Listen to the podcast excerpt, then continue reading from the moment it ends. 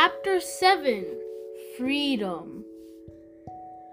Myron crumbled a cracker on the windowsill next to his desk, then looked away. He knew Audley came only when no one was looking. A little while later, a bird landed on the windowsill and ate the crumbs. Myron watched him out of the corner of his eye. He was a black bird with a pink breast. Myron had named him Audley. Myron had named him Audley. Is that your dumb bird again? Asked Kathy. No, said Myron. Audley is not my bird. I don't own him. He doesn't live in a cage. Audley is free. You're a bird brain, said Kathy. Myron watched Audley fly away. It made him sad and glad at the same time. He wished he could fly away, and he wished he could fly away across the sky with Audley. Audley probably thinks I live in a cage, he realized. Whenever he sees me, I'm sitting in this same desk. He probably thinks this desk is my cage. So Myron got out of his chair and sat on the floor. Myron, what are you doing out of your seat? asked Mrs. Jewls. I want to sit on the floor, said Myron. Several kids laughed. Get back in your seat, ordered Mrs. Jewls. Myron reluctantly returned to, the, to his desk. I do live in a cage, he thought. I'm not allowed out. I have to stay in my cage until the bell rings. Then I have to go downstairs. Then when it rings again, I have to go up the stairs. Then when it rings again, I have to go down the stairs. Then when it rings again, I have to go up the stairs. I'm never free. The bell rang. Ryan went down the stairs. It was so crowded with kids rushing to recess that he couldn't stop if he wanted. It was as if someone had lifted his cage and was carrying him down the stairs. The bell rang again. Myron went up the stairs. At lunch, the bell rang again. Myron went down the stairs. After lunch, the bell rang again. Myron stood at the bottom of the staircase and looked up. No, he declared. I won't go. I have to be free. As all the other kids rushed past him, he eased his way up around to the back of the stairs.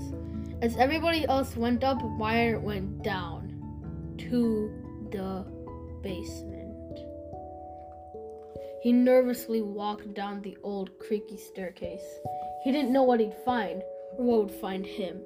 He had heard that dead rats were living down there, or worse, maybe even Mrs. Gorf. Mrs. Gorf was the meanest teacher Myron had ever had. She used to be the teacher on the 30th story before Mrs. Jewls took over. But nobody believed that Mrs. Gorf was really gone. Everyone said she was still lurking somewhere inside Wayside School. He stepped off the last step at the very bottom of Wayside School. It was too dark to see. Somewhere he heard a drip that echoed all across the cold and damp room.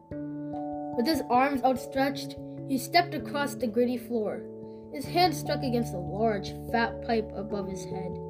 The pipe felt like it was covered with a thousand spider webs. Still, Myron kept his finger on the pipe as he walked, so he wouldn't get lost. As long as he stayed with the pipe, he knew he'd be able to find his way back to the stairs. Something crawled across his hand. He shook it off, then continued walking. He thought he heard footsteps behind him. He stopped walking. The sound of the footsteps continued for a second, then stopped. He started again, then stops, stopped. The footsteps stopped a few seconds later. He wasn't alone.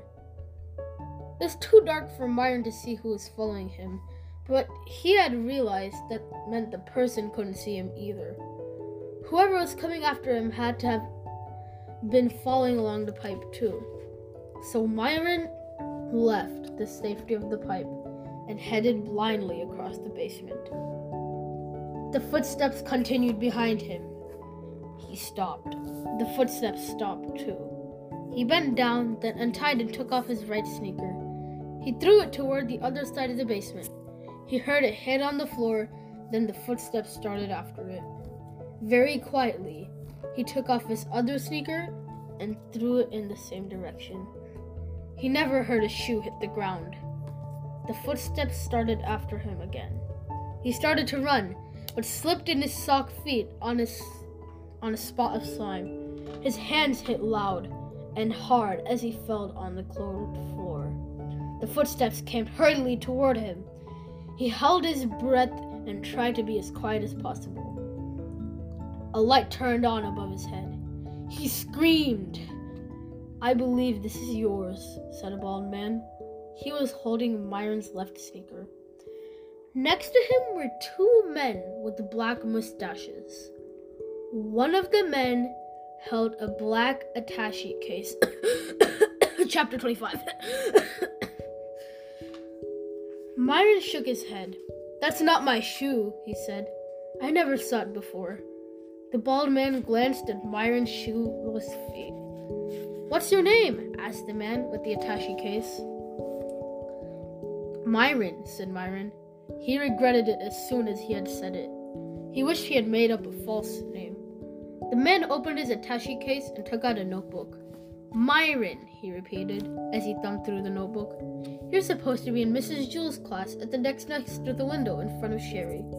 What are you doing out of your cage? I mean, seat? asked the other man. Asked the other man with a mustache.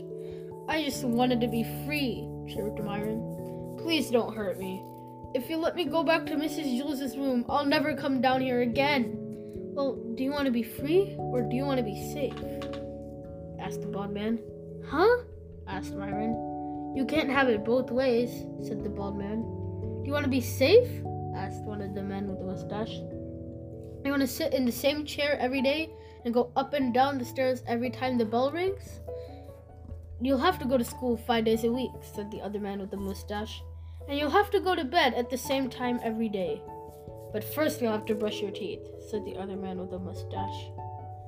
And you won't be allowed to watch TV until you finish your homework, said the other man with the mustache. You'll have to go inside when it rains, said the other man with the mustache.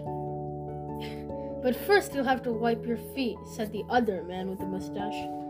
Or you can be free, said the bald man.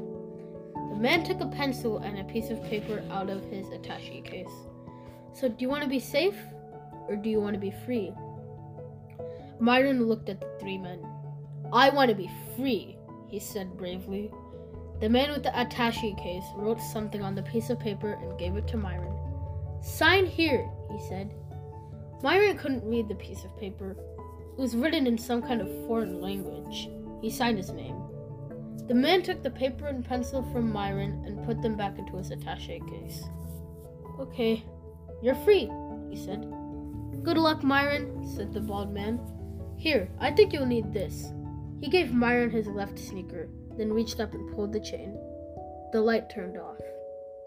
Myron found himself alone in the darkness. He put his shoe back on, then hopped across the basement floor. He had no idea how to get back. At last, his hand hit against a pipe, but he still didn't know which way to follow it left or right. He didn't even know if it was the right pipe. He turned left and continued hopping, keeping his finger on the pipe. He was just about ready to turn around and try the other way when he nearly fell over the bottom stair. He hopped up the stairs and continued hopping all the way up to Mrs. Jewls' room. He was tired, sore, and dirty. You're late, Myron, said Mrs. Jewls. Go write your name under discipline, then return to your seat for the arithmetic test. But Myron didn't feel like taking an arithmetic test, and he definitely didn't want to write his name on the board. So he sat on the floor. There was nothing Mrs. Jewls could do about it. He was free. After school, Mrs. Jewls found Myron's other sneaker in the teacher's lounge in the refrigerator. This might have been an important chapter.